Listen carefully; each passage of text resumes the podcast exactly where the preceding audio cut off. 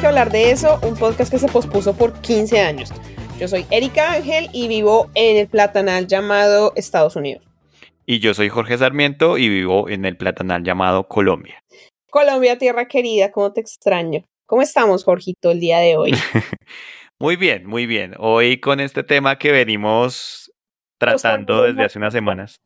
Sí, y dijimos tenemos que hablar de qué significa esto del platanal y a ver si a través de algunos conceptos y un par de experiencias logramos aterrizar esto, esta idea de vivir en un platanal o de vivir en el tercer mundo o de que las cosas que ocurren en Latinoamérica solo ocurren en Latinoamérica y que en los países desarrollados todo es bonito, todo es perfecto y la gente toda tiene un, IQ altísimo, ¿no? Todo, es refinado. Todo es sofisticado y todos viven en un piso altísimo de Manhattan. Todos, o sea, todos tienen un nivel de, de vida altísimo todo, todo, todo. Acá todo está, acá todo está bien. Acá no hay defectos, no hay nada. Ajá. Bueno, entonces yo le propongo que arranquemos con este concepto que muchos utilizamos, pero que de pronto no entendemos del todo y es el concepto de tercer mundo, ¿no? Que aquí en Latinoamérica somos tercermundistas. Ok. ¿Listo? Entonces, un poquito de, de, historia. ¿De dónde viene el concepto este de primer mundo y tercer mundo? Y pues esto es un tema o son conceptos que vienen desde la Guerra Fría, o sea, desde la década de los 50. Y básicamente se utilizó para clasificar los países en tres tipos. Ojo, tres tipos, porque hablamos de primer y tercer mundo, pero hay que preguntarse, ¿y el segundo mundo dónde está? Porque nos saltamos del primero al tercero. Entonces la cosa viene así, la clasificación establece que primer mundo son los países altamente industrializados y alineados con las ideas capitalistas defendidas principalmente por Estados Unidos. Ahí está el primer mundo. El segundo mundo son los países alineados con el comunismo y la órbita soviética, la Unión Soviética. Y el tercer mundo son o eran en ese tiempo los países que no estaban alineados con ninguno de esos otros grandes bloques.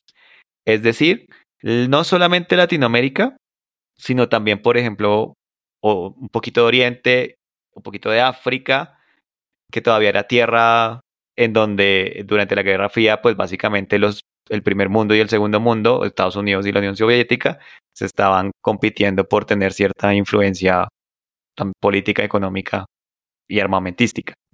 Entonces, el primer mito, la primera concepción errada es sobre la procedencia y el uso de estos conceptos. Porque nosotros, yo recuerdo mucho que cuando se hablaba de primer mundo, se entendía como Europa, como primer mundo en cuanto a que, ah, es que existió primero Europa antes que América. Entonces ellos ya nos llevan la delantera por un tema de, de tiempo y desarrollo, pero en realidad esto es una división en cuanto a con qué bloque político y económico yo me estaba alineado en esa época, ¿no? Entonces, ¿qué pasó? Después de la Guerra Fría, esos términos evolucionaron un poquito y se asociaron más con el nivel de desarrollo económico del país. Entonces, ahí cambió el concepto de primer mundo, se refería a los países con grandes desarrollos industriales, mientras que el tercer mundo se refería a aquellos países donde se extraían las materias primas y que crecían de las... Eran países más agricultores y todas estas cosas más industrializados. Exacto, países menos industrializados. Del segundo mundo no se volvió a hablar porque básicamente acabó junto con la Unión Soviética. Entonces, adiós segundo mundo y es, nosotros nos quedamos con eso, primero y tercero. Por supuesto, ya con el tiempo estos términos cada vez, digamos, utilizando con connotaciones negativas, que es de donde partimos, y que no reflejaban completamente la realidad de los países. Y pues hoy en día se prefiere utilizar el término países en desarrollo como sustituto a tercer mundo. Mm, sí, entonces digamos es un término, mm, término que tiene un origen diferente al que nosotros creemos, está siendo mal usado y que básicamente está en desuso y hoy en día es peyorativo. Sí, exacto, se volvió algo como para denigrar el, el, el país, pues, para llamarlo como sí. tercermundistas, como si fuera. Sí, básicamente cualquier signo de atrás no sofisticada Sí, sí, sí, eso iba yo a decir. Le acuñamos. No es ni siquiera un tema de desarrollo ni de no. como asuntos económicos o, de capitalismo, sino es un tema como, ay, como son de exóticos. Exacto, sí, cada vez que suena exótico, no en el sentido bueno, pues, ay, no, tercer mundo. Tenía que ser tercer mundo. así. sí, y pues nada que ver con eso. Ah, ok, muy bueno. Sabes partiendo de ahí ya empezamos como a medio aterrizar este tema de, bueno, esta concepción que tenemos de, de, país, bueno, o de región atrasada. Y pues sí hay unas cositas que hay que tener en cuenta, porque si vamos a hablar de nivel de desarrollo, aquí yo también me busqué, según Naciones Unidas, cuáles son los aspectos o los factores principales de desarrollo, o que hacen que se considere que un país es desarrollado. Entonces, rápidamente vamos con, primer aspecto, desarrollo económico. Es decir, que los países desarrollados tienen altos niveles de industrialización, ojo, clave con eso. Luego viene que, ah, no, que eh, Producto Interno Bruto, Producto Nacional Bruto y buenos niveles de calidad de vida. ¿sí? También hablan que ese desarrollo económico se mide por la balanza comercial, que significa que más o menos tienen un, buen equilibrio entre exportaciones e, e importaciones. Ahí ya son temas de economía que se salen de nuestro entendimiento. El pasarnos al segundo factor, que es la estabilidad política. ¿sí? Los países desarrollados suelen tener una situación política estable, bajos niveles de corrupción y ausencia de conflictos armados y violencia. Ahí es donde en Latinoamérica empieza a ver, empieza a flaquear por la estabilidad política. Ahí es donde se empiezan a sentir ampliamente identificados. Sí, ese es el factor que más sentimos nosotros, pero en todo país hay, hay cierto nivel de inestabilidad. Y de hecho hay unos rankings que ponen los países en diferentes posiciones de acuerdo a un puntaje que, estable, que, que mide a través de, de, ciertas variables qué significa la estabilidad política, qué significa el desarrollo, y los ponen en una posición, o sea, unos más, unos menos, pero, pero eso es un factor que está presente en todos. El tercer factor son acceso a los servicios básicos, es decir, infraestructura pública en buen estado, carreteras, centros de salud, escuelas, alto acceso al sistema educativo, lo que resulta en niveles altos de alfabetización. Ahí también tenemos contrastes que vamos a hablar más adelante. El cuarto factor es índice de desarrollo humano, que es básicamente no solo considera el, ámbito económico de los países, sino también el acceso a la salud y educación. Está, eh, o sea, el, anterior es de infraestructura y este es de acceso, salud, educación y calidad de vida. Y el último es equidad social, igualdad de género y bajos niveles de pobreza. Esos factores son los que se miden o se tienen en cuenta para definir si un país es desarrollado o no. Entonces, ahí también empezamos a ver que hay grados de desarrollo en lugar de pensar en maniqueísmos de es desarrollado o no está desarrollado. Y en eso pues hay una brecha enorme porque los países altamente desarrollados, o sea, ya no estamos diciendo países desarrollados, sino estamos diciendo países altamente desarrollados y países en vía de desarrollo. O sea, que todos tienen estos factores, pero algunos son más robustos o más maduros en cada uno de ellos. Y pues nuestra región adolece principalmente, en mi opinión, de estabilidad política, acceso a servicios básicos y equidad social. Pero, pero nosotros como que lo asociamos también mucho a la cultura, ¿no? Y al nivel de, inteligencia de, las personas. Volvemos a que, a que si vemos que algo es excéntrico pero no sofisticado, decimos, ah, es Latinoamérica. Pero si es un tipo de excentricidad en Estados Unidos o países desarrollados, decimos, oh, eh, que está bien, ¿no? Sí, yo lo entiendo. Ajá. Es que es así un asunto de la forma en que, en que nos percibimos a nosotros mismos, yo creo. sí, sí. En algún momento, como de las historias que nos contamos y que, y que nos han contado los medios y lo que nos han hecho creer, ¿no? Sí, comparto, comparto esa idea. La identidad que nosotros nos hemos construido de nuestra región y la identidad que nos han vendido de esos países altamente desarrollados ayuda a esa percepción de, de que aquí somos más atrasados o que todo lo bueno pasa allá. Exactamente. Y que todo es bonito, ¿no? Esto, y hay algo bastante interesante en el tema de, de identidad, porque según la sociología, esto, la identidad es una construcción que viene desde la persona, pero también es una, mm, un proceso dialéctico, como lo describen. Y en ese proceso dialéctico, pues hay diferentes factores que construyen la, la identidad. Por ejemplo, viene de características personales, ¿sí? Que son, digamos, están, hacen parte del control del individuo. Y hay otras características que son de grupo, como por ejemplo características sociales, clase, género, sexualidad, grupo étnico también, sobre las cuales nosotros no tenemos control. Digamos que de cierta manera estamos, pues no elegimos el país donde vivimos. ¿no? Estamos sujetos a esas condiciones porque pues sí. si nosotros nacimos en Colombia, pues así nos tocó. Sí. No es que lo controlemos, o sea, ya nacimos allá. y, y esa identidad no es estática porque va cambiando con el tiempo. Es decir, yo como persona puedo cambiar no solamente mi sistema de valores, sino cómo yo me identifico y también la sociedad va cambiando en cuanto a cómo construye esa sociedad a través de los factores que mencioné ahorita, los factores sociales. Ajá. Lo que ha ayudado a que nosotros nos veamos como, como atrasados es también las historias que nosotros nos contamos y las historias que vemos. Por ejemplo, a través del cine o a través de la televisión o de la cultura.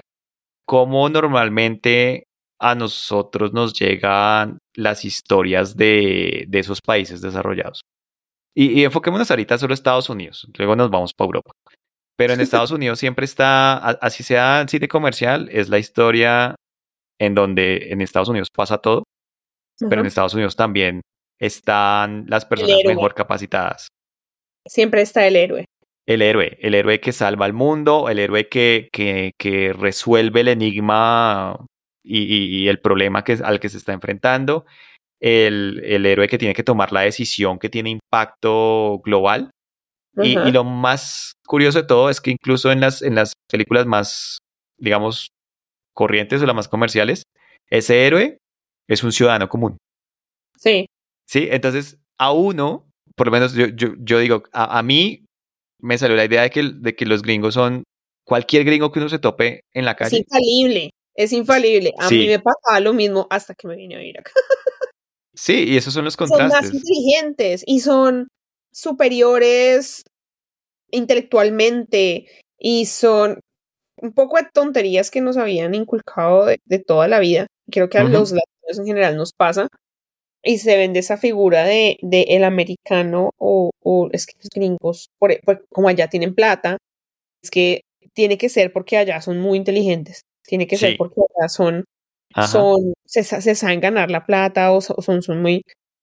Y, y pues no, o sea, no, no, es, no es, es una es una cosa que teníamos como interiorizada, normalizada, y resulta que no es tan así.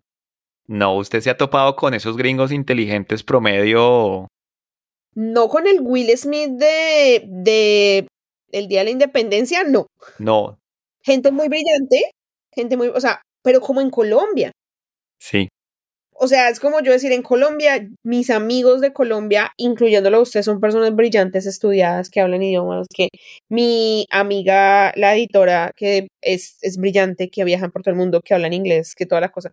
De hecho, eso es muy curioso porque con el tema del idioma pasa mucho, ¿no? Entonces acá hay un asunto con el...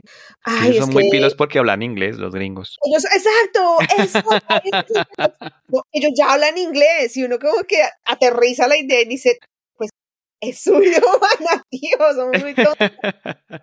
es que ellos ya hablan inglés. Y uno, y uno es muy tonto que viene de haber hecho todo el proceso pedagógico de aprender el idioma desde la gente a veces se sorprende cuando les digo, no, es que yo cuando llegué acá, pues yo ya lo atropellaba un poquito más, pero ya hablaba inglés, ¿cierto? Sobre, era, sobrevivía. Entonces podía comunicarme en inglés, un poquito atropellado todavía cuando llegué, pero sobrevivía.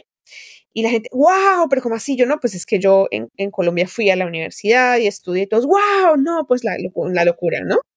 Y, y acá ha sido un rollo como, bueno, los, los americanos que, que no hablan español a veces se sienten un poco incómodos, incluso en, en, el tipo de trabajo que yo tengo, es como, por favor, no hablen en español delante de la gente porque van a pensar que es grosero. Siempre creen que uno está hablando mal de ellos. Conviven con muchos latinos y si estoy hablando delante de ellos en español, muchos de ellos, no todos, pero muchos de ellos creen que que estoy hablando de ellos o se sienten orgullosos hablando con uno y diciéndole, ay no, yo tomé español en, en el high school, yo tomé, yo tomé español en el colegio, apenas sé decir hola o amigo o gracias, ay no, les parece exótico que uno hable español. Y uno no hace conciencia de que la persona, de que somos, somos, somos nosotros, los del tercer mundo, los que le metimos toda la, la, la, gana o los que tenemos a fuerza, porque toca, meterle toda la gana a meterle dos idiomas a la cabeza. Hay gente pues que habla muchos más, ¿no? Pero me refiero a que, wow, porque es que qué vergüenza hablar mal. O sea, que, uno le habla un gringo y no le entienda. Sí, uno, uno se acompleja por eso, ¿no? Por no hablar fluido. Pedir una orden, exacto. Pedir una orden, y, y no quiero ser odiosa, obviamente, porque sí se va a prestar un poco a eso, pero pedir una, una orden en un restaurante o hacer una llamada y que no le entiendan a uno el inglés.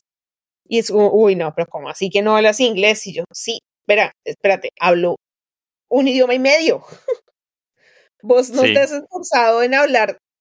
Y ellos atropellan el mismo inglés. Sí me va a entender, es como esa, esa, ay, esa, esa superioridad que les han inculcado también a ellos de, de, pero es que los que hablamos acá inglés nativo somos nosotros, y, y lo atropellan como les da la gana. Nosotros aprendimos con gramática, aprendimos con los auxiliares, aprendimos con todo. Entonces hay un tema como de complejo ahí de, de, ese, de eso que nos han impuesto de ese tercer mundo, porque precisamente lo que usted decía, acá siempre nos han pintado que son héroes, mientras que los países de Latinoamérica siempre están en sepia. Sí, sí, siempre, siempre hay un, contraste ahí de mostrar que es un mundo completamente diferente donde, donde todo lo que pasa allá solo ocurre allá, en Latinoamérica. Yo me encontré con personas al principio que hmm. les parecía una cosa de, una cosa increíble, un, una, un, yo casi que yo era un ejemplo de superación porque fui a la universidad en Colombia. Sí, usted, usted la niña en taparrabos. en Yo la escuela rural. De montaña caminando. Yo montaba mi bicicleta con las llantas desinfladas, cruzaba todo mi pueblo de la sabana y llegaba a una pequeña escuela rural. Sí. Que al mismo tiempo era universidad. no, era una cosa que les decía, no, pues es que yo, yo, yo, yo fui a college en Colombia. Y tú estudiaste en Colombia. no, me encontré con un montón de gente sorprendida. O sea, yo ahorita lo cuento y me parece súper chistoso porque no me volvió a pasar, pero en un principio era una sorpresa. Como así que aprendiste inglés fuera de Estados Unidos? Eso es posible. Y yo sí, también es posible aprender español dentro de Estados Unidos, pero a ustedes les da pereza, pues la pereza mental los está matando. Sí, o sea, hay un incentivo diferente, ¿no? Uno tiene que aprender inglés para sobrevivir, En, otro país, pues ellos no tienen el incentivo. Sí, es caliente. Sí. No. Ridículo. Sí, sí. No, y ya que usted mencionó eso, antes de grabar estábamos hablando de, claro, ellos también se cuentan historias a sí mismos donde son lo mejor del mundo, ¿sí? Nosotros, sí, se las contaron de pequeños y las siguen contando todo el tiempo. ¿Y qué pasa con nosotros? O sea, nosotros nos contamos historias donde nos vemos mal a nosotros mismos. O sea, no vamos a tapar ahora el sol con... Y decir que no hay corrupción, y decir que no hay Hay desigualdad, hay pobreza. Hay pobreza y hay de todo, obvio, sí. Todo eso. Pero, por ejemplo, usted, usted ve... Nosotros no somos capaces de parodiar a un extranjero de un país que concebimos como desarrollado. Y parodiarlo de ponerlo al nivel de que sea tonto, de que sea incapaz, de que incluso no, sea protagónico. Mire que me acabo de acordar. Usted ya podría porque usted los ha visto de primera mano, usted los conoce y dice, Las historias de este es un petardo. Ajá. Sí. Pero, o sea, le pongo un ejemplo, ¿no? En, en las novelas, vamos con Betty la Fea, que es la referencia por la referencia preferida porque incluso está vigente en cualquier plataforma de streaming. No importa cuándo escuches esto, Betty la Fea está vigente. Betty la Fea, entonces Betty la Fea es una referencia vigente. Cuando veas este video, no importa cuándo escuches este audio, no importa cuántos años tengamos o cuántos años haya pasado del podcast, Betty la Fea está ahí. Betty la Fea estará ahí. Bueno, está, está la disputa, ¿no? Está, está, está la, la, la protagonista, tiene un amor con el galán, pero la bandera roja No, claro, está, está la dicotomía de me quedo con este producto, eh, producto interno bruto colombiano. Ay, pero me apareció el francés o me apareció el gringo. Y le dedican una parte de la historia a, que el gringo es buen partido por ser gringo. No, parece. parece Luego se queda con el Producto Interno Bruto, porque estaban destinados. porque esa es otra. No, no, Jorge, espérese. Porque es que el francés sí era mejor persona. No, y no era. no, yo pongo en duda eso. O sea, digo, el tipo, el tipo era buena gente. Sí. Era buena gente. Pero, pero la vara estaba tan baja con el colombiano. Sí, sí, también es que cualquier persona hubiera sido buena. Cualquier persona que, Armando. no Mendoza ya era algo bueno. No, eso, Sí, total.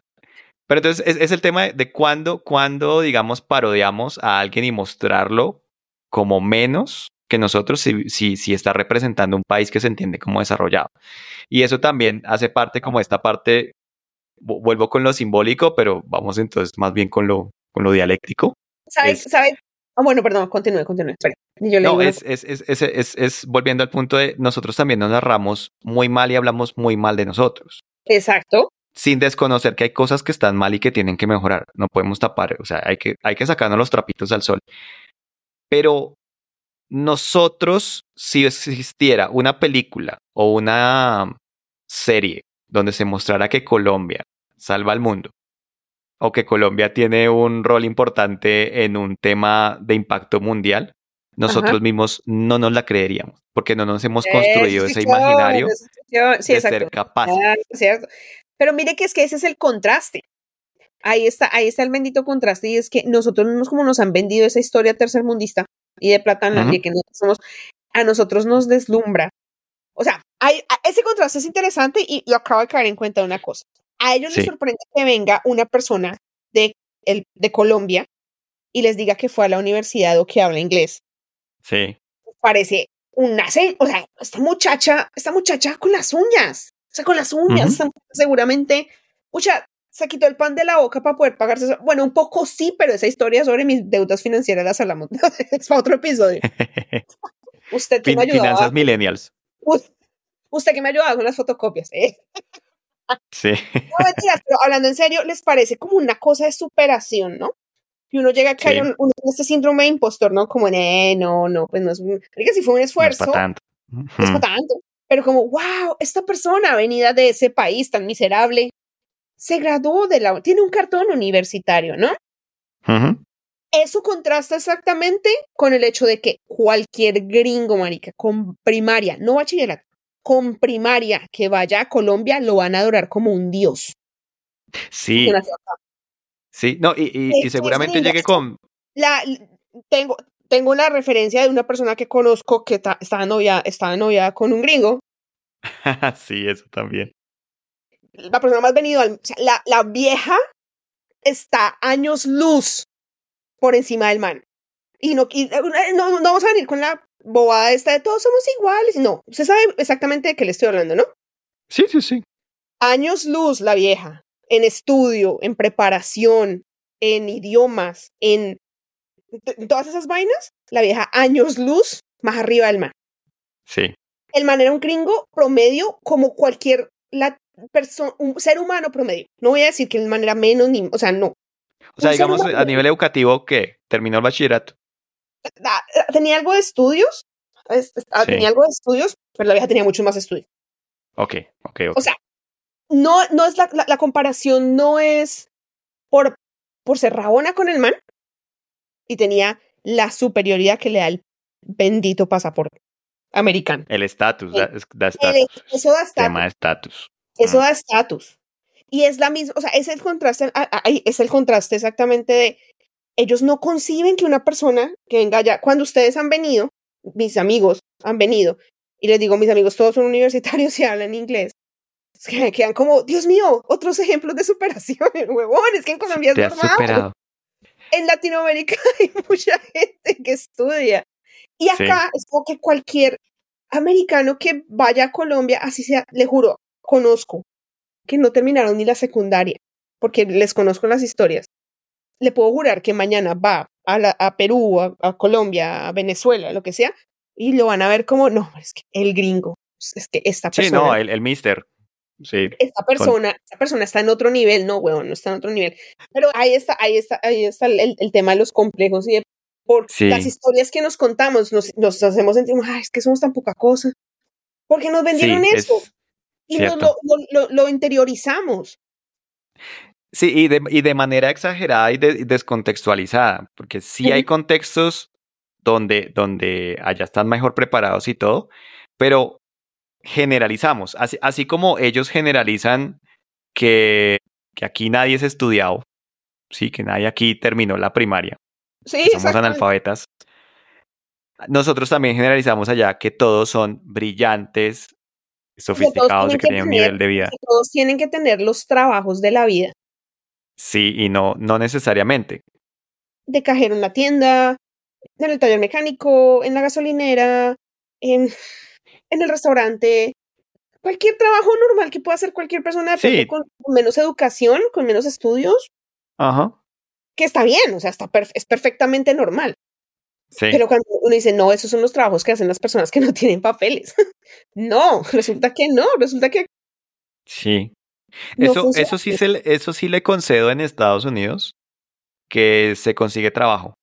Ah, bueno. O sea, y usted, o sea, hay trabajo y hay seguridad o, o, una mejor percepción de seguridad. Eso sí se lo concedo y es algo que en común resaltan las personas que conozco que o han ido a Estados Unidos o que viven en Estados Unidos. E incluso yo cuando he ido, pues, pues también me he dado cuenta de, de, de eso. Es decir, usted usted consigue trabajo y digamos que en esta región el tema del desempleo pues es uno de los principales problemas también que para usted poder tener un nivel de vida decente y digo decente es que usted tenga acceso a servicios básicos y que salga a la calle y no tenga que pensar en que lo van a matar o que le, van a, le va a pasar algo. Ajá. Eso, eso, digamos, en Estados Unidos se percibe de mejor calidad y sí puedo decir que es como de mejor calidad y es algo que alguien cuando migra busca, al menos una estabilidad económica y una seguridad. Entonces, eso sí se lo concedo, pero no por eso ahora quiere decir que la gente allá sea mejor preparada, más inteligente y todo de lo que es acá. Para nada, porque de ahí está el asunto, ahí está el asunto y es que uno, obviamente todo, o la mayoría de los que migramos acá, migramos buscando mejor calidad de vida. Totalmente. Y eso incluye más que todo la, parte económica y, y, seguridad, ¿no? Sí. Pero yo no sé si, bueno, yo creo que sí, pero que usted ha escuchado y ha leído, por ejemplo, aquí hay un problema muy alto de gente homeless Sin que casa. o viven en la calle o están viviendo en mm. sus carros. ¿sí, y, a pesar de que tienen trabajos. Tienen papeles, hermanos. Sí. Y, no, no pueden pagar una casa. Hay que tener papeles es todo y son gente que no le alcanza el trabajo que tiene o la, la, la o sea, el sistema le falló. Y tampoco tienen seguridad social, porque acceso a salud tampoco tienen. El acceso a la, a la, salud aquí es carísimo. Entonces, no tienen salud y tampoco tienen un derecho básico que es la casa. Sí. Y, uno, y yo pienso, digo, eso es, eso es algo que uno cree que solo ve en Latinoamérica. No estamos hablando solo de la gente homeless que está ahí, pues porque están drogas o cualquier cosa, pues eso, es otro tema. Estamos hablando de gente que puede que tenga algún trabajo, pero no tiene plata. Aquí el estudio es carísimo hmm. también. O sea, acá la educación básica es gratuita por, por distritos y toda la cosa. También hay, hay como estas, estos college que son de, como, es, como, como el SENA, pues más o menos, pero como en los condados tienen su propio, como, es, como escuelas técnicas. ¿Esos son los community, los community college? Eh, kind of, ya, ah, eso, los community college. Ajá. Y sí. Hay gente de hecho, usted tiene una compañera que a pesar de que tiene familia... el papá tiene la plata. Y no, y quien la obliga a nadie, pues no, no quiso. Sí. Tú tienes un trabajo, trabaja en un restaurante, hace una plata aquí y allá, no tiene un trabajo estable. Sí. Va y viene por la vida. Todo bien. O sea, acá no, no estamos en, en, en, este, en este podcast para juzgar decisiones personales, sino para poner ejemplos de, mira, así como usted tiene la prima que no quiso estudiar en Colombia, en Venezuela, en Perú, en no sé qué, acá también. Sí, es, que queremos, queremos mostrar que, que, que, cosas que le acuñamos exclusivamente a Latinoamérica, allá también suceden. Y acá el problema, digamos que la diferencia con la, con la percepción de seguridad es que usted puede acá ser un homeless homeless, porque no, no, no es la persona habitante de calle que uno conoce. Homeless con celular. No, porque es que hay dos, hay dos cosas bien distintas. Está el, homeless que sí es como habitante de calle, que pues tiene unas condiciones diferentes, y están esas personas homeless que literalmente se traduce a que no tienen casa, viven en sus carros, no están drogados, no están desasiados, no están nada, no, pero no, no, uno por 10, 10 dólares al mes paga el gimnasio, entonces se bañan en el gimnasio, usan los baños de los lugares públicos, comen comida rápida o lo que sea, pero viven dentro de su carro. Sí. La gran diferencia que tal vez se establece en esa percepción de seguridad es que usted aquí sí puede parquearse y vivir dentro de su carro. Sí, usted puede pasar la noche en un parqueadero. Exacto, en una ciudad como Colombia amanece sin llantas y sin riñones. Y no quiero ser rabona, yo adoro Colombia, pero es la verdad. Ahí es donde está la, única diferencia. Sí, de hecho, de hecho en el barrio donde vivo, que, que pues no es... Sin riñones? No, no, no, en el barrio donde vivo, pues no, no, es, no es un barrio inseguro, no es, no es inseguro. Y aquí si usted deja el carro mal parqueado. Mal parqueado. Adiós llanta. Parece sin riñones, digo sin llantas. No, adiós llanta, adiós llanta. Adiós llantas. Ahí, esa es la clave de la percepción de seguridad. No es que acá no haya, no, es que, no es que acá, no es que acá toda la gente sea millonaria y viva en las casas como la de Kevin McAllister, el de mi pobre angelito. No, bájense de esa idea. No es e, eso, eso también es otra idea, ¿no? Porque las, las series que uno veía eran las series de familias clases media, incluso media alta, que tenían casas grandes, donde los hijos tenían de todo.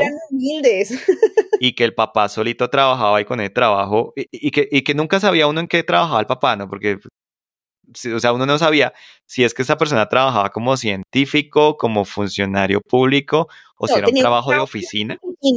Un trabajo en una oficina. Le vendían una idea de que aquí cualquier trabajo en una oficina puede sostener la casa de Kevin McAllister. Y, y sí, y no. Y no.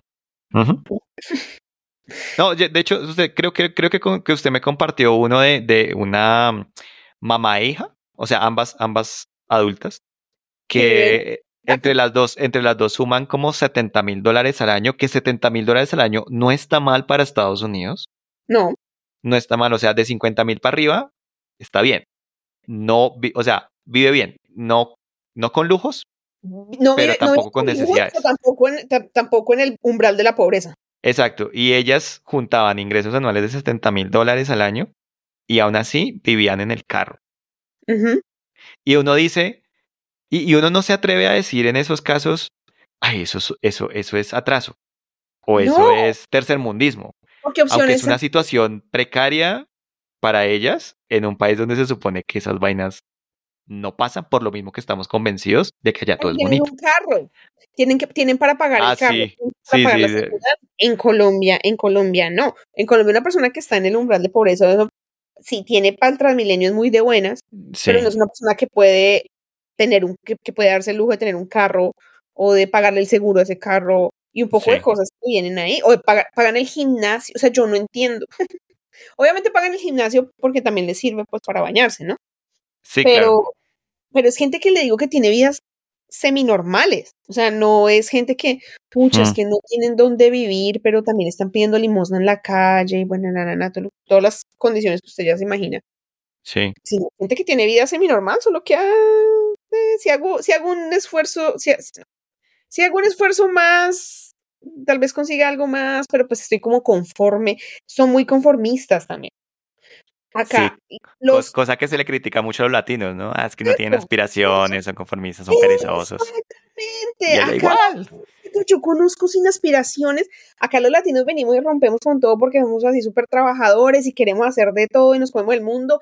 Y el latino aquí anda en una Toyota Tundra 2023 de 40 dólares, mientras que el gringo mientras que el gringo tiene el mismo Honda Civic del 2007. Sí, usted tuvo Mercedes, ¿no? No, no, no, calles, pero es que eso de Mercedes da para otro capítulo. Lo del Mercedes es otra historia. No, no sí, Mercedes del 99 más dañado que todo. Pero bueno. Pero ese mismo Mercedes, ese mismo Mercedes aquí da estatus. Sí, a mí no me dio sino problemas. Y allá le dio problemas, sí, sí, sí. me dio problemas, allá me da La diferencia entre Colombia y Estados Unidos, allá me daría estatus, acá me dio problemas. Ah. Pero lo que le digo, o sea, aquí los, los, los, gringos, el gringo promedio promedio se conforma. Se conforma pues con lo que, con lo que haya. Con lo que haya. Que los latinos estamos todos desesperados o por ser iguales a ellos porque nos vendieron que era mejor ser como ellos. Sí. Son estos mismos latinos que emigran y que no, no, no, mejor no le enseñan español a sus hijos para que encajen. Y resulta que los gringos pues saben que, que, que pues tienen todo piladito, o sea, piladito en el sentido de pues, nacieron acá, es la única vida que conocen, no, no tienen como... Sí. Todo el tiempo les vendieron que ellos eran los buenos, todo el tiempo les han dicho que ellos son los mejores, los buenos, los más inteligentes, los más tesos, los que salvan el mundo en todas las guerras, de las películas, los que... Sí, no necesitan irse a otro lado porque ahí ya lo tienen todo. Inclu o sea, incluso eso es un método que ellos mismos se creen. No necesitan visa para ningún lado. Bueno, sí hay unos países que sí les piden visa, pero no, es un, no son países donde ellos quieran ir. No. Sí. Seguramente les pedirán visa por allá en quién sabe dónde. No. Entonces, el cuento, el cuento ahí es que, obviamente, si es, si es cierto que acá yo siempre lo jodo a usted con la, misma frase, esto es simple, este es un platanal con poder adquisitivo. Sí, sí, es la frase que más donde yo puedo gastar más plata porque gano mejor. Pero, pero, pero, tiene muchas cosas de, de, ay no, de bajarse ese cuento. Yo amo Estados Unidos, pero de la misma manera amo Colombia porque yo no tengo ese trauma o esa cosa de estar como pensando como, ay, pero es que acá esto es una chimba, acá pues no hay nada mejor que esto. Sí, o sea, cuando uno va de turista ve muchas cosas bonitas, pues por primera vez sí le queda uno asombrado, ¿no? Pero luego... Lo que le pasó en, el, en, Nueva York, en el, cuando estuve en Nueva York en el hostal, en, cuando se estaba quedando en el hostal, que, que quedó todo ah, sorprendido. Ah, sí, sí, sí, sí, es, es, es, eso fue chistoso. Una vez que, que, una noche que fuimos a Staten Island y nos devolvimos como pasada la una de la mañana y eh, por la línea del metro en la ruta nocturna. Primero, la línea del metro en la ruta nocturna está llena de personas sin hogar que van de, de extremo a extremo pasando la noche en los vagones. O sea, bueno, no es inseguro, pero... Sí, no, no, esa es la cosa, que uno no siente como tanto miedo, pero igual da miedo. Sí. Esto, en el transbordo que tuve que hacer, caminé por un túnel dentro de una de las estaciones y con la señora rata caminando al lado mío en el mismo sentido. ¿Quién es eso, güey? Ah. Imagínense una rata del tamaño de un gato. Sí. Que yo lo único que pensaba mientras caminaba por ese pasillo es, espero que esa rata no voltee a mirarme. y porque si se me acerca no sé qué hacer. Y, y, me acompañó todo el pasillo. En fin. Luego llego yo a la estación donde me tenía que bajar a Brooklyn, en Brooklyn, donde, donde quedaba el hostal donde yo me estaba quedando. Y como era ruta nocturna, entonces me tuve que bajar en una estación diferente. la mañana, porque yo llegué a mi hostal también como a las. Sí, como a las 2 Sí, no, yo llegué casi a las 3, porque, porque con todo lo que pasó, entonces me bajo de la estación y desde afuera ya se escuchaba a un tipo por allá gritando que medio lo que yo le podía entender era que estaba dispuesto a, a, matarse a palos con el que estaba discutiendo. La, la sirena de la, de la patrulla de policía por ahí me faltaban cinco cuadras para llegar y yo caminaba y eso se sentía tan, tan, tan tenso el ambiente. Real, tan. Que yo, sí, yo decía, pero fue pucha, o sea, me siento más, me siento más, más como mi vida corre más peligro aquí que en Bogotá. Sí, yo en Bogotá sé cómo moverme, pero aquí como carajo, o sea, si me sale alguien y, si había riesgo y resulta que ese barrio de noche se pone feo. Y luego llego yo al hostal y en la entrada encuentro la siguiente escena. El, el muchacho que estaba de turno en la recepción sacando con un bate a un tipo que se quería entrar a la brava, que no estaba hospedado ahí, sino como que llegó a buscar hospedaje y, no, le dijeron que no, y el man quiso entrarse a la brava. Y yo ahí en la entrada del hostal esperando a ver estos manes, o sea, yo no entraba porque yo dije, me meto en la mitad y me dan un batazo. Pero la típica escena del gringo con el bate, defendiéndose, y estos manes ahí discutiendo y el otro diciendo, no, no, que yo le voy a cascar, que... Y, y entonces el, el, muchacho de la recepción como que me mira a mí. Cualquier. Sí, el, el, muchacho de la recepción me mira a mí, yo ahí esperando que, me, que pasara todo eso, y me dice, no, pase, tranquilo. Y yo pasé, y como yo pasé, el otro tipo, el que se quería entrar, a la brava, se metió hasta el fondo del pasillo Llegamos al ascensor, yo entré al ascensor, el, el muchacho la recepción con su bate, defend, o sea, no, no defendiéndome, sino haciendo barrerita para que el tipo no se entrara al ascensor conmigo. Dios mío. Y, y, yo dije, yo pensé que esas cosas solo, o sea, para mí mismo, ¿no? Yo pensé que esas, esas cosas pasaban en Colombia y es más, o sea, nunca en los lugares donde me he hospedado dentro de Colombia, incluso en el lugar más remoto, yo he visto una escena así como la vi acá. Y acuérdese que una de las razones por las que usted terminó, ahorita que me estaba acordando, una de las razones por las que usted terminó en ese hostal fue porque rentó un Airbnb Ay, sí. Yo renté un Airbnb y me y, y, resulta. experiencia. No, peor, yo no, es, esa también. Yo renté el Airbnb, llegué. No, sí, claro, el, la dichosa habitación era un sótano adaptado como habitación, ah, con una mini sala y eso. Hasta ahí, bueno, aceptable. Pero llego yo y el man tenía severa parranda. Parranda gringa, ¿no? Nadie baila. Todos van hablando y con su vasito. Pero en la sala de la casa, todos estaban armando un porro y más que un porro, estaban ahí con el cóctel de drogas y llego yo saludando. Que si hayan regulado lo del cannabis, en Colombia no quieren, pero acá. Sí, sí, sí. Exacto. Colombia le falta eso. Así se mantiene regulado. Es normalito, normalito. No, y, yo bajo al sótano y estaba cansado y dije, pues la fiesta allá arriba, ¿qué, qué carajos? Y el man me muestra como el sótano, el sótano tenía su propio baño y al final del pasillo del sótano había una puerta secreta en la que no podía entrar, según me dijo el man. Y el man que hizo, metía gente allá al fondo del sótano, todo el mundo pasaba por el lado de mi cama, yo tratando de dormir no podía, y esa gente entraba y salía, entraba y salía, entraba y salía, y luego yo me paré al baño, entro al baño, y lo que encuentro en el baño son puras cucharitas y los kits para heroína. Yo me acuerdo que le escribí a usted, yo le, yo le escribí a usted. Estaba yo, muy asustada, yo estaba yo terminé acá en, en, un... ¿Usted se fue esa misma noche? No, usted se agarró un Uber No, yo, fue? yo pasé la noche, pero yo no, no dormí. ¿No porque igual no tenía para dónde agarrar. Sí, se madrugó y, se buscó el hostal, digo. No, usted me consiguió el hostal, habló con el hostal y, y me, me recibieron, pero solamente hasta las 8 de la, no 8 de la mañana recibían personas yo puedo hacer check-in a las 8 de la mañana, pero me tocó pasar la noche allá. Yo no dormí. Yo lo único que le decía a usted era que, que tal hagan una redada acá. Yo soy el latino. Yo soy el latino que acaba de llegar con una maleta de Colombia. Claro, usted es el latino que acaba de llegar de Colombia y está en un sitio donde todo el mundo tiene relación, drogas. con drogas, pero usted es el colombiano. Mari, a mí me iban a echar la culpa, van a decir, este mal les trajo, este es el dealer. Les trajo, este mal les trajo, o sea, esa escena, esa escena yo la puedo ver en mi cabeza porque es parte de todo lo que estamos hablando. Sí. Eso, somos acomplejados. A mí todo el mundo siempre me pregunta, pero tú eres colombiana, tú deberías saber de coca. Y yo, en la vida, en la vida he visto, o sea, en la vida lo, lo, más cercano que he estado a la coca es a esa, a esas, a ese té de coca de los indígenas. Sí, lo máximo, eso es la, sí. a un dolor de cabeza en una casa. De coca, sí. Es lo más, lo más cerca que he estado de, de, eso. Y, y, no, pero como ser el colombiano, ser el que más se sí. lleva de perder ahí. Claro.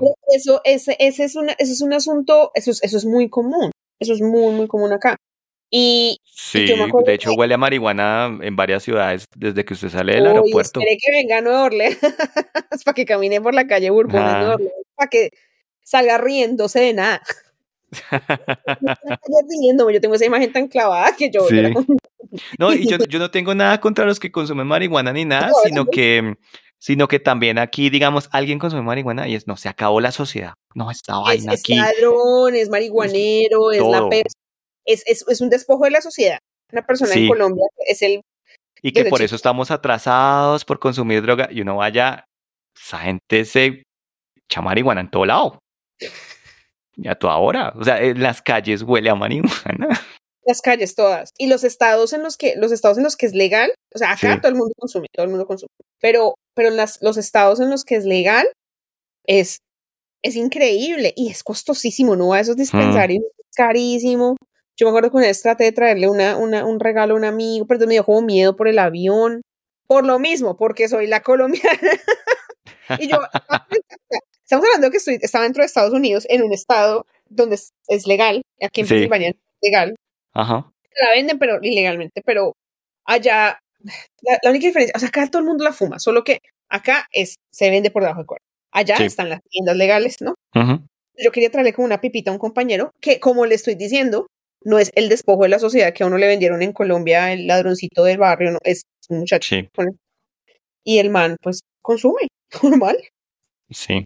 A mí no me parece normal porque lo que le digo, no es, no es mi, mi, mi, mi vibe, pero pues el todo bien. Entonces le iba a tener un regalito.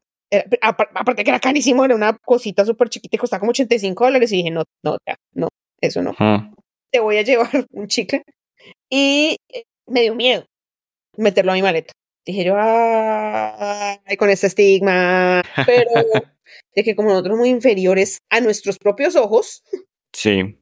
entonces creemos que, que, que estos acá, pues, eh, o sea, hacen las mismas pendejadas horribles, pero pues que las hacen mejor que nosotros. Sí, es cierto. De hecho, de hecho, pues tampoco, tampoco vamos a decir ahora, ah, que son solo los gringos hacia nosotros y eso. No.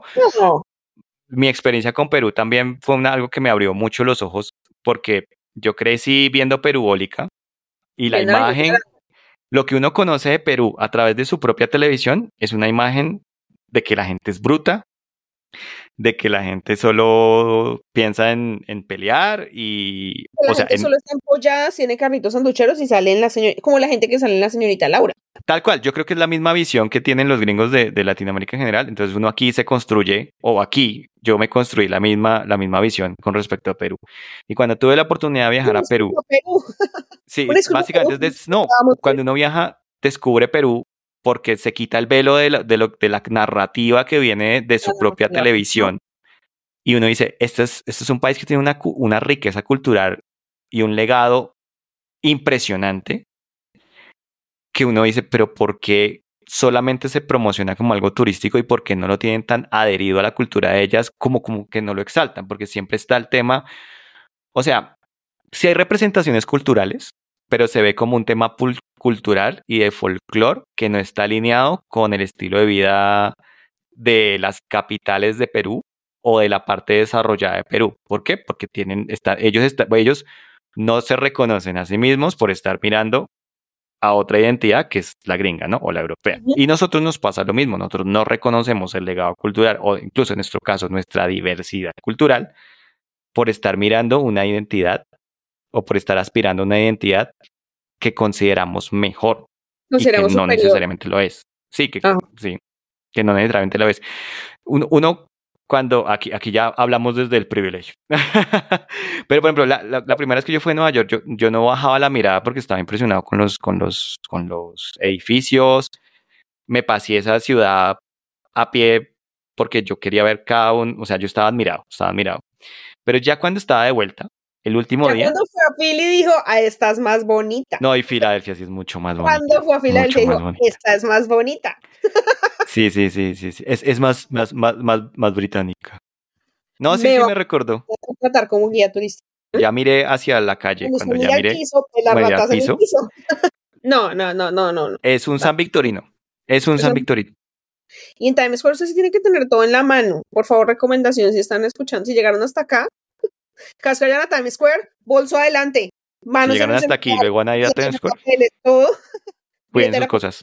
Cuiden sus cosas, por favor. No es, no son Mm. ganas de joder, de verdad. En Times Square no confíen en nadie. No acepten nada. No acepten CDs, no acepten que les vendan música, no acepten que tomarse fotos con la gente, con las Sí. muñecos esos, por favor.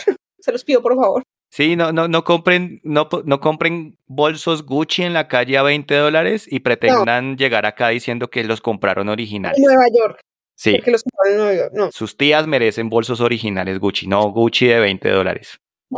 No las engañen. Cierto, es cierto, el tema con, yo creo que Nueva York es el mejor de los ejemplos porque Nueva York obviamente es la ciudad a la que todo el mundo quiere conocer. Obviamente vengan, es muy bonito, ¿verdad? Hay mucho que hacer. Sí, de noche es una ciudad puerca. Pero no crean que Times Square es lo único que hay que hacer y, y no se asusten cuando vean el olor, a chichi- cuando sientan el olor a chichi y la cantidad de basura y ratas que hay. Ese es. O sea, sí, sí, total. la idea, la idea no es como, como quitarle a la gente las ganas, porque usted lo acaba de decir, hablamos desde el privilegio, ¿no? Gracias a eh, las conveniencias geográficas, vivo a dos horas de Nueva York. Entonces es chévere porque digo que cuando quiero hacer algo en Nueva York lo puedo hacer, no es tan Sí. lejos, puedo ir en carro, puedo ir en bus, puedo ir en Ujú. tren, pero, y no es de quitarle la gracia, porque pues no es como que vayamos a, a nosotros aquí a, a- a, no sé, acabar con años y años y años de historia, sabiendo que Nueva York es la capital del mundo por una razón, obviamente. Seguramente si viviera, yo no conozco Europa, pero supongo que si viviera al lado de París o al lado de, pues, encontraría cosas de esas. Bueno, mi Sí. amiga Julie dijo que París olía feo. Pero esa es otra historia que da para otro capítulo. Y yo, y yo la apoyo. Me consta. Me Sí, consta. yo no. Huele Pero feo. volviendo al, al tema de Nueva York, que es lo que, de lo que puedo hablar, obviamente no le vamos a quitar la categoría, es una ciudad preciosa, No, que sí, vale total. mucho la pena conocer, pero no No piensen- romanticen tanto. no romanticen tanto, o sea, no romanticen y no piensen que todo, por ejemplo, que conocer Bogotá, que conocer Bogotá no tiene mérito, porque pues conocer Nueva Ah, York sí, sí.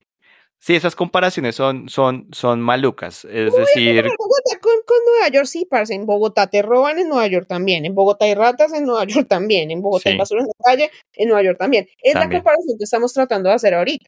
Pero Sí, ambas que- tienen méritos. o sea, ta- también hay cosas malas, hay, hay, hay lo que se llama la, la versión no cosmética de esos sitios turísticos, que ellos también la tienen. Y que nosotros no podemos decir exclusivamente cuando algo, ex- algo, algo, mm, algo estrambótico ocurre aquí, que es porque nosotros somos atrasados culturalmente. De hecho, me acabo de acordar, usted vio o ha visto que últimamente, bueno, últimamente, de un tiempo para acá, a través de redes se ve que en Transmilenio hay gente que se sube y hace algo que pues parece excéntrico, como por ejemplo la chica que se subió, co- empezó a preparar arroz. Se Lleva- estaba despilando con cera. la que se estaba depilando con cera, o incluso unas personas que, que colocaron una mesita como de té y se sentaron a tomar, no sé, café o algo en, en- de- dentro del bus. Más como un performance, ¿no? Sí, es que es que es claro, es identificar eso porque son, son puestas en escena, son performance, Que ocurren también que en alguien el- lo hace con algún interés artístico o simplemente por llamar la atención, y uno automáticamente, por haber sucedido acá, dice, no, esto solo pasa en Latinoamérica, esto solo pasa en Colombia. pasa en. Y uno se mete a redes sociales y ve contenido de Estados Unidos y hay un montón de gente haciendo estupideces. Solo por que les dio la gana o solo por, por, por, por estar ahí, como ser Por parte de, ese, de esa tendencia. Y entonces uno dice, bueno, y entonces, ¿por qué allá no se ve como símbolo de atraso o símbolo de una cultura menos madura? Y aquí esos mismos actos sí. ¿Cuál es la diferencia? Es real. Sí, esos contrastes, no solamente ahorita, sino cuando uno regresa de, de esos viajes, porque uno es bendecido y afortunado. Sí. mi- Guerrerito Dios. Soy mi propio sugar daddy. Y su propio jefe. y mi Cuéntele pro- eso. no, no soy mi propio jefe, soy empleado, pero me, me ha ido bien. Es, yo, yo aspiro algún día que me mantengan, pero eso también da para otro, otro episodio. Y yo espero que usted salga en la revista Forbes. Yo estoy esperando eso- que usted salga a la fama y yo colgarme de esa fama. Yo lo que me, lo que me llevo también cada vez que llego de cada viaje es también bajarle un poquito a esta, a este sentimiento de, de inferioridad. Y- y- ¡Eso! Y a medida Gracias. que yo conozco algo más, valoro más, o sea, va- valoro la nueva experiencia, valoro, siento que se me amplió la mente, pero también valoro más de dónde soy y lo que hay, porque también encuentro lo único. Mm, mm, mm, mm. Sí, en, en, en Colombia, por ejemplo, cuando, cuando yo volví de Perú, de, de ese legado tan, tan tremendo, yo volví aquí valorando más las montañas y también valorando más la diversidad que hay acá. Cuando vuelvo a Estados Unidos, valoro también mucho la calidez y la alegría de, de, de las personas acá, aunque a veces pues tampoco se, me sienta muy compatible con ese estilo, pero uno dice, aquí hay un valor, aquí hay un valor, aquí no todo es malo, aquí hay un valor y que realmente las cosas que pensamos nosotros que nos tienen el atraso no son realmente las causales de, de, de dicho atraso, sino que son otro tipo de factores y fenómenos que, que sí deberíamos prestarle atención y que de pronto nosotros no descuidamos porque nos volvemos apáticos. Bueno, digamos que en el tema de política no es participar en política de agarrarse con la gente, sino realmente de ser serios en el momento de elegir a las personas que nos representan y a los funcionarios públicos de, pues al menos los cargos de elección popular, que van a ejercer sus funciones, que lo hagan bien y no simplemente por un tema sectario al que nos llevan, porque los políticos también lo llevan a uno a, a agarrarse por, por cosas que no tienen que ver realmente con política. Si algo yo le reconozco a los países en desarrollo es que sí son más maduros en ese sentido, en el tema político, también hay un sistema de valores que va acompañado de la forma como se narran las cosas, en donde sí se creen el cuento y sí se convencen de que pueden lograr grandes cosas. Aquí tal vez todavía nos narramos el cuento de, de que hay que sobrevivir y que solamente existimos para sobrevivir y que ya con sobrevivir la hicimos. Y sí deberíamos empezarnos a creer más en cuenta de que podemos lograr muchas más cosas. Y aquí hay un montón de, yo soy un convencido de que aquí hay un montón de cosas. De potencial. Por hacer y también mucho talento. Pero bueno, eso es algo que se construye con el, eso es algo que se construye, no de la noche a la mañana. Muy cierto. Sí, y también tenemos que dejar de pensar en que, no sé, en esas vainas de que ah, los antivalores con los que crecemos, que simplemente los tenemos por haber nacido acá. Como por ejemplo esa vaina de, ah, que la mal llamada de malicia indígena, ah, que el vivo vive el bobo, que solamente se puede, no sé, salir acá adelante por saltándose las normas y todo, cuando uno compara con otros países y en realidad saltarse la norma no es una forma de progreso, sino es una forma realmente de, de atrás, pero eso también tiene que ver en la forma como nos contamos y nos narramos a nosotros mismos a nivel personal, a nivel familiar, a nivel social. ¿Usted qué se lleva? Me quedé sin aire. Que ah, a nivel de sociedad, sí, los países en desarrollo o mal llamados tercermundistas tienen mucho que aprenderle. Lo que usted, exactamente lo que usted acaba de decir en, en temas políticos y temas de desarrollo, por, por valga la redundancia, porque es, no sé, un ejemplo muy claro que se me está ocurriendo ahorita es el tema de las vías. Ya, ya con eso, si la plata en Colombia se fuera a lo que se tiene que ir, pues las vías estarían buenas. Aquí la plata se va a donde se tiene que ir y por eso tenemos estas carreteras y por eso O sea, como que hay muchas cosas que uno dice como, eh, bueno, no es tan genial como la gente, no está tan, no, no está tan, tan, no es Ah, me hice, me hice bolas, no voy a tener que cortar eso. No es, hay que dejar de idealizarlo, pero también es cierto que acá hay cosas que sí pasan y gracias a que esas cosas pasan el sistema funciona. Sí. Entonces, y, eso también se sostiene por no por un grupo reducido de personas. Exacto. Acá la plata de las carreteras sí se va a las carreteras.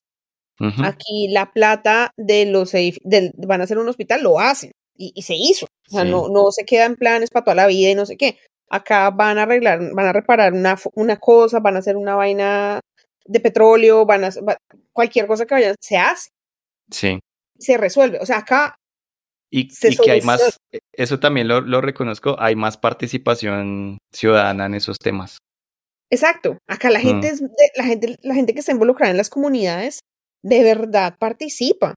Sí acá está el grupito, por ejemplo, del barrio donde vivo, que está en Facebook y la gente está pendiente. Oiga, hay un muchachito que está andando en una camioneta tal, a toda velocidad, tarara, lo ubicaron, no sé qué, pum, que ya el muchachito no está andando en la, en la camioneta. Aquí se perdió un perro, lo encuentran al otro día, pues eh, te encuentran el dueño. ¿Entiendes? O sea, como hay una, un sentido de unión y de comunidad que, y diría yo, tal vez un poco empatía, no todo, no todo lado, no en todos los casos, pero sí el sentido de comunidad lo tienen mucho más claro. Y eso lo veíamos en los Simpsons. Más, más que todo ahí en los Simpsons, sí. En los Simpsons, que es de donde yo saco todo mi sistema de valores, cuando a Ned Flanders se le cayó la casa, le hicieron una casa horrible, pero todos se reunieron y le hicieron la casa. Sí. Cuando al pequeño Homero y al pequeño Bar se les quemó el árbol de Navidad, se reunieron eso pasa. O sea, eso uno, uno lo veía. Se ve. Eso, eso es real. O sea, eso, eso pasa. Entonces, eso también ayuda mucho en, Colombia o en, no sé, bueno, hablamos de Colombia porque pues, lo que conocemos, pero seguramente en Latinoamérica también son así. Hablamos de que, ay, los buenos somos más y no sé qué, pero sí somos muy desconectados de ese sentido de, de comunidad, que aquí funciona bastante bien. Y creo que eso hace que las obras se realicen y que las cosas pasen y que haya centros de acopio para, para, para ayudar a la gente, que, que haya comida en, en Thanksgiving para la gente. Sí. Que, o sea, tonterías que uno dice, bueno, en Colombia se han hecho algunos esfuerzos, pero acá esto es muy marcado. O sea, eso, ese tema de la comunidad es muy marcado. Y, y, eso se, se, seguramente se inculca desde, desde pequeños, pero, Exacto. Y pero eso, alguien decidió que eso se tenía que hacer, se tenía que inculcar. Exacto, entonces yo sé que hemos visto muchos ejemplos en, en Colombia y en, en, países de Latinoamérica que se ha hecho un esfuerzo pues como que para implementar eso, pero es mucho más difícil porque hay un sentido más de, de, de, ver quién, quién gana, quién está, más bien como, como quien hace la trampita, como que ese, lo que se habla de la malicia indígena, este cuento de la corrupción, como que, ay, bueno, si reunimos unos fondos, para aquí, si se reúne una comunidad y reúne fondos para tal cosa, la obra se hace. Allá en Colombia puede que se haga, puede que se roben la plata.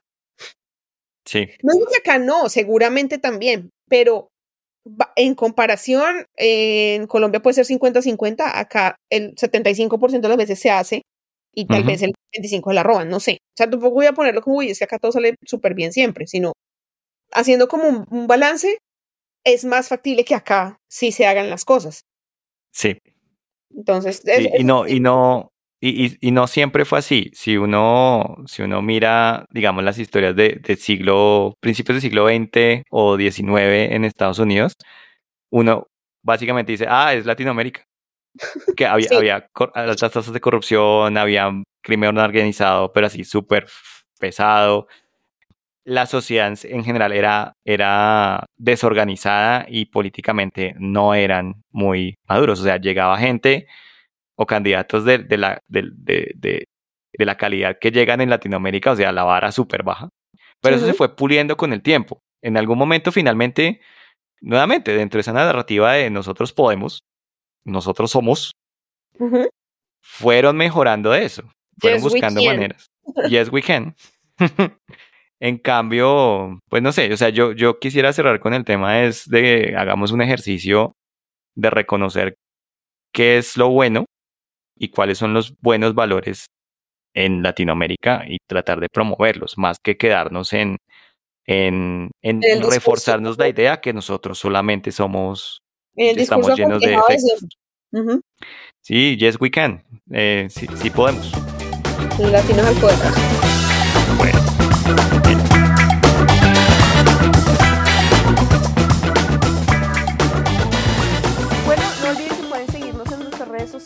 Estamos en Instagram como arroba tenemos que hablar de eso y en Twitter como TQ hablar de eso. Por supuesto, estamos en las principales ah, plataformas de podcast, Apple Podcasts, Google Podcasts y Spotify. No olviden dejarnos sus comentarios y esperamos que les guste nuestro contenido.